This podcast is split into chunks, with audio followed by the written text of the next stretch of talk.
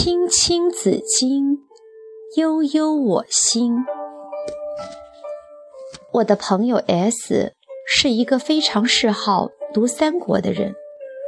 当我想了解曹操的事情时，我跑去问他，我说 S 告诉我三国里曹操最爱的人是谁。真的不骗你，我这样问的时候，我的意思是问曹操最爱的女人是谁。我以为他也会这么理解。是的，正常人的逻辑是这样的。但是他告诉我曹操最爱的人是典韦。这真是个让人意外的答案。在我没有来得及把嘴巴合上的时候， S 仿佛已经明白我的另一层意思。他说，如果说曹操还曾经有过心仪而没得到手的女人，那应该就是袁绍的儿媳甄氏。不过三国是个男人的世界，女人根本无足轻重。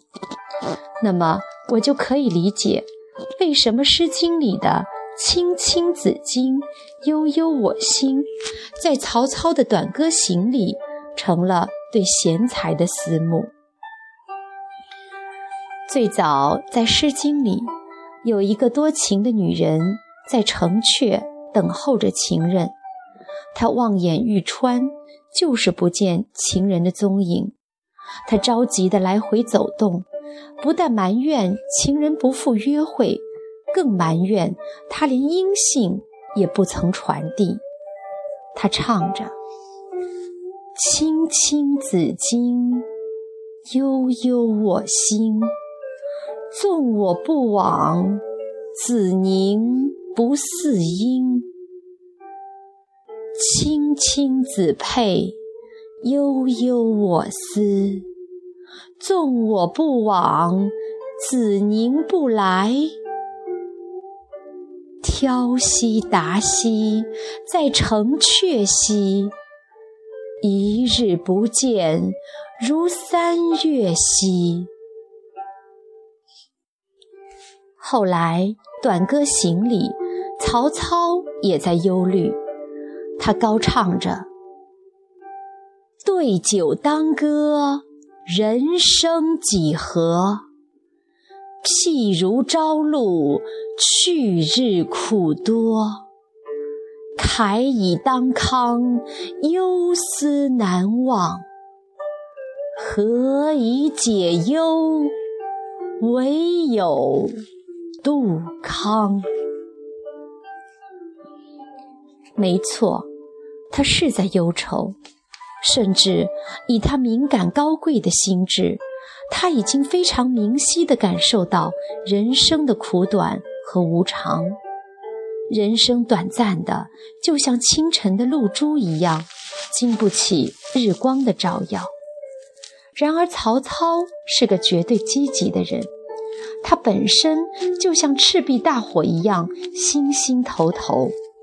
感慨归感慨，他却绝不是为了伤春悲秋而活着的人。接着这个男人就在《短歌行》里毫不掩饰地表达了自己求贤若渴，以期建功立业的万丈雄心。他说，青青子衿，悠悠我心，但为君故，沉吟至今。嗷嗷鹿鸣，食野之苹，我有嘉宾，鼓瑟吹笙。明明如月，何时可掇？忧从中来，不可断绝。这里的青青子衿二句直用子衿的原句，一字不变，意蕴却变得深远，连境界也有最初的男女之爱变得广薄深远。他说，青青子衿，悠悠我心，固然是直接比喻了心里对贤才的思念，但更值得注意的是他所省掉的两句话：纵我不往，子宁不嗣音。他用一种委婉含蓄的方法来提醒那些贤才，我纵然求才若渴，然而事实上天下之大，我不可能一个一个的去找你们，就算我没有去找你们，你们为什么不主动来投奔我呢？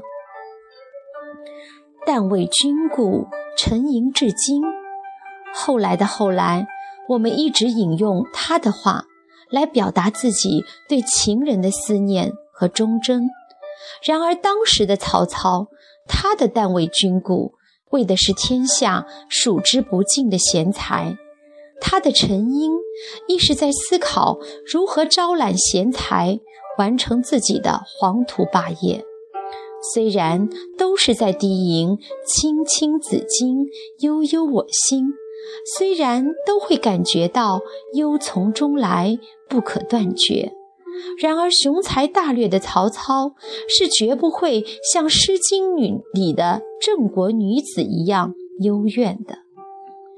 即使和当时的绝色美人甄宓失之交臂，在情场上被儿子曹丕撬了墙角，他也能够迅速地调整好心态，像任何一个不为女色所误的贤明君主一样，全心地投入到自己的霸业当中去。诚然，他是喜好女色的男人，但绝对和荒淫无关。当时有民谣：江南有二乔，河北征服俏。三个女人和三个国家一样顶足而立。征服的美是如此的惊心动魄，兵不血刃。曹操一生经历过无数的女人，曹丕也不是吃素的，可是这两个铁血的男人却在征服的美貌之前软下来了。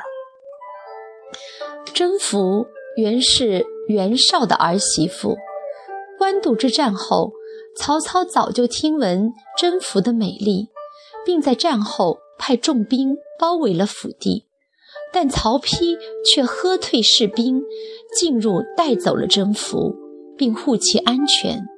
战后向曹操请求迎娶，曹操见后不好与其子争妻，便顺水推舟地送给了曹丕。而甄宓是什么样的女子呢？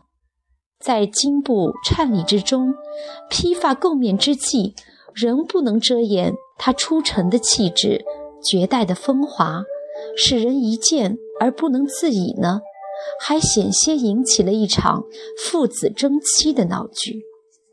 史称甄皇后有倾城之姿，曹子建在《洛神赋》中写她：翩若惊鸿，宛若游龙，荣耀秋菊，华茂春松，仿佛兮若青云之蔽月，飘摇兮若流风之回雪，远而望之，娇若太阳升朝霞，破而察之，灼若芙蕖出绿波。曹植的《洛神赋》是中国文学史上的名篇，和宋玉的《神女赋》一起树立了一种女性美的终极典范，在传统文学中影响极大。千百年来，我们对女性的审美取向就没有脱离过二赋的范围。传说曹植也曾向曹操请求娶甄氏，而曹操却为曹丕迎娶了她，错点鸳鸯，使二人抱恨终天。甄宓死后，曹植入境，曹丕见到她有点悔意，把甄宓的金缕玉带枕赐给了她。曹植行至洛水，恍惚如见甄氏，遂写下了《感甄赋》。后来这个太露骨的名字被甄宓的儿子魏明帝改为《洛神赋》。这故事就是李商隐诗中说到的夫非刘枕魏王才，桃乱世桃花逐水流，征服在几个男人掌心之中辗转起伏，一生不能自主，后来被谗言所赠，被文帝赐死在邺城。年仅三十九岁的甄氏下葬之时，披发拂面，一糠塞口，极为凄惨。他和曹子建之间注定是一场镜花水月，没有开始就已经结束的爱情。《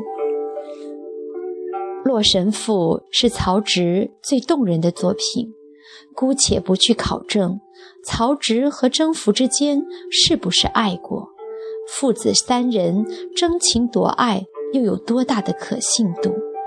只是如果蓬莱文章、建安风骨没有了甄氏的美貌来映衬，该减却多少风情呢？曹植用《洛神赋》告诉我们，爱情是不会死的。